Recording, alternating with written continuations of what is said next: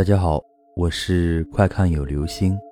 今天的故事叫做《恐怖的凶杀案之鬼来电》。说一个比较难以理解的案件给大家听一下。故事的讲述者是其他市的一个警察分局的一个女警花。之前的工作主要负责接听报案电话的。在一次交流的过程中，偶尔听他说起这件事。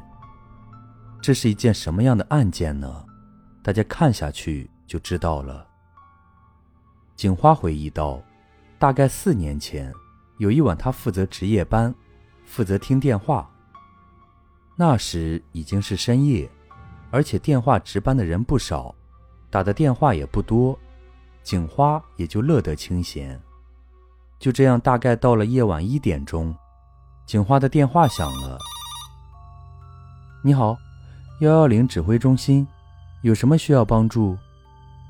警花拿起电话，机械地说：“滋滋。”电话那头是一阵电波干扰的声音，没人作声。你好，有人吗？警花耐心地问着。电话那头仍然是这个电波干扰的声音，又是那个无聊的人干的事。想起平时有不少人喜欢打电话来捉弄警察，警花准备把电话挂了。但是这时，警花瞄了一眼电话号码，大吃一惊。电话的来电显示，居然是一片乱码，而电话的那头也开始来了动静，仿佛是一段录音。我好害怕，我好害怕，我好害怕！快来救我吧，这里很黑。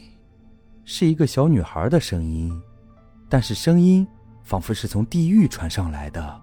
警花一听，觉得不对劲儿。小姑娘，你现在在什么地方呢？不要怕，说给姐姐听，马上找人去救你。电话的那头挂了，传来了嘟嘟的声音。警花也搞不清楚是恶作剧还是真有此事，但是出于谨慎，还是把情况反映给值班领导。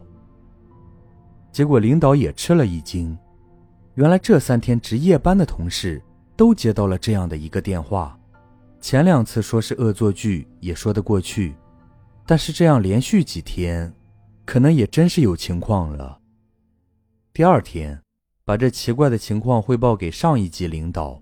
领导也重视起来了，把录音调出来，经过技术处理，发现了在这段话的背后还有一段微弱的音频夹杂在里面，是一种什么样的声音呢？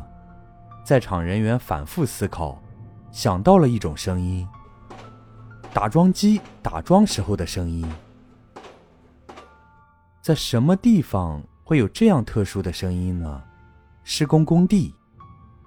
而另外去追查电话来源的同事也有了发现，这个电话可以锁定是一个小灵通号码打过来的，基本上已经差不多淘汰了。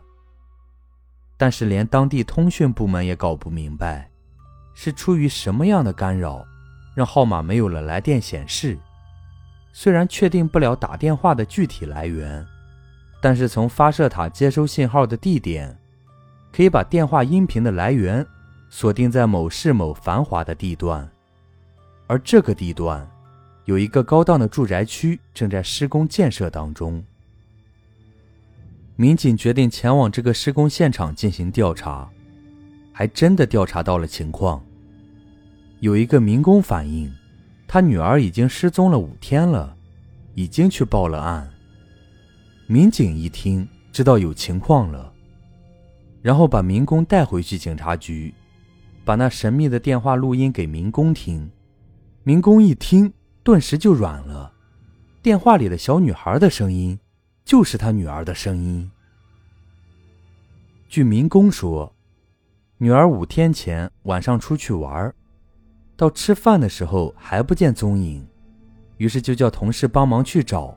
谁知道把附近的地方找遍了，仍然没有找到她。而为女儿配置的一部残旧的小灵通也关机了，一家人找了一天，女孩母亲心急如焚，第二天就去报案了。但是女孩就像人间蒸发了一样，几天下来都没有踪影。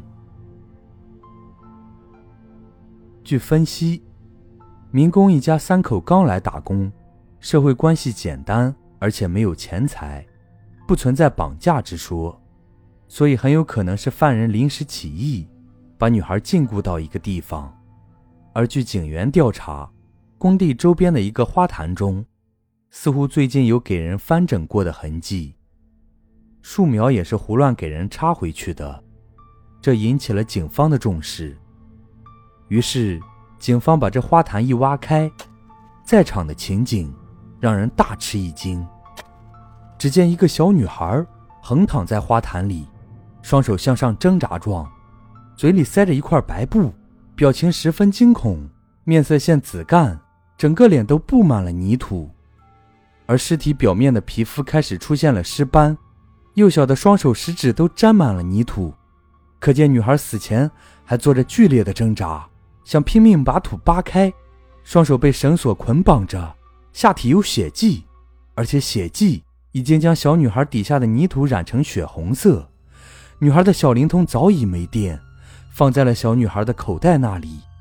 据现场和尸检分析，得出如下结论：女孩生前受过侵犯，可以提出精斑，而死因是窒息而亡。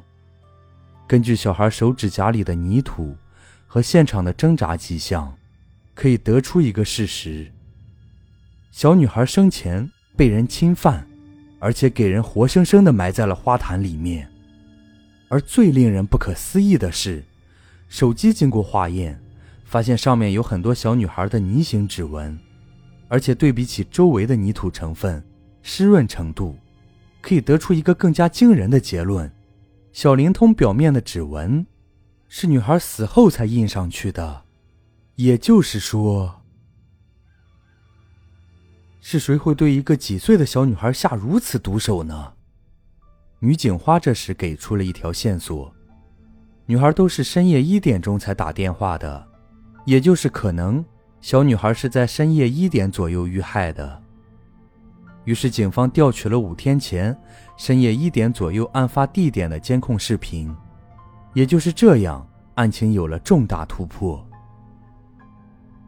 从监控画面可以看到，一个身材高大的男子从某个地方提着小女孩。走到案发的花坛，并在其中一个隐秘的地方实施了惨无人道的强奸，并且将花坛的一块地方用铁铲把土铲起，并把小女孩放到土里面，然后活埋，而且迅速离开。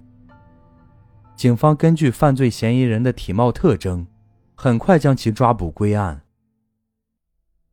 原来，犯罪嫌疑人看到一个小女孩在工地上漫无目的的走着。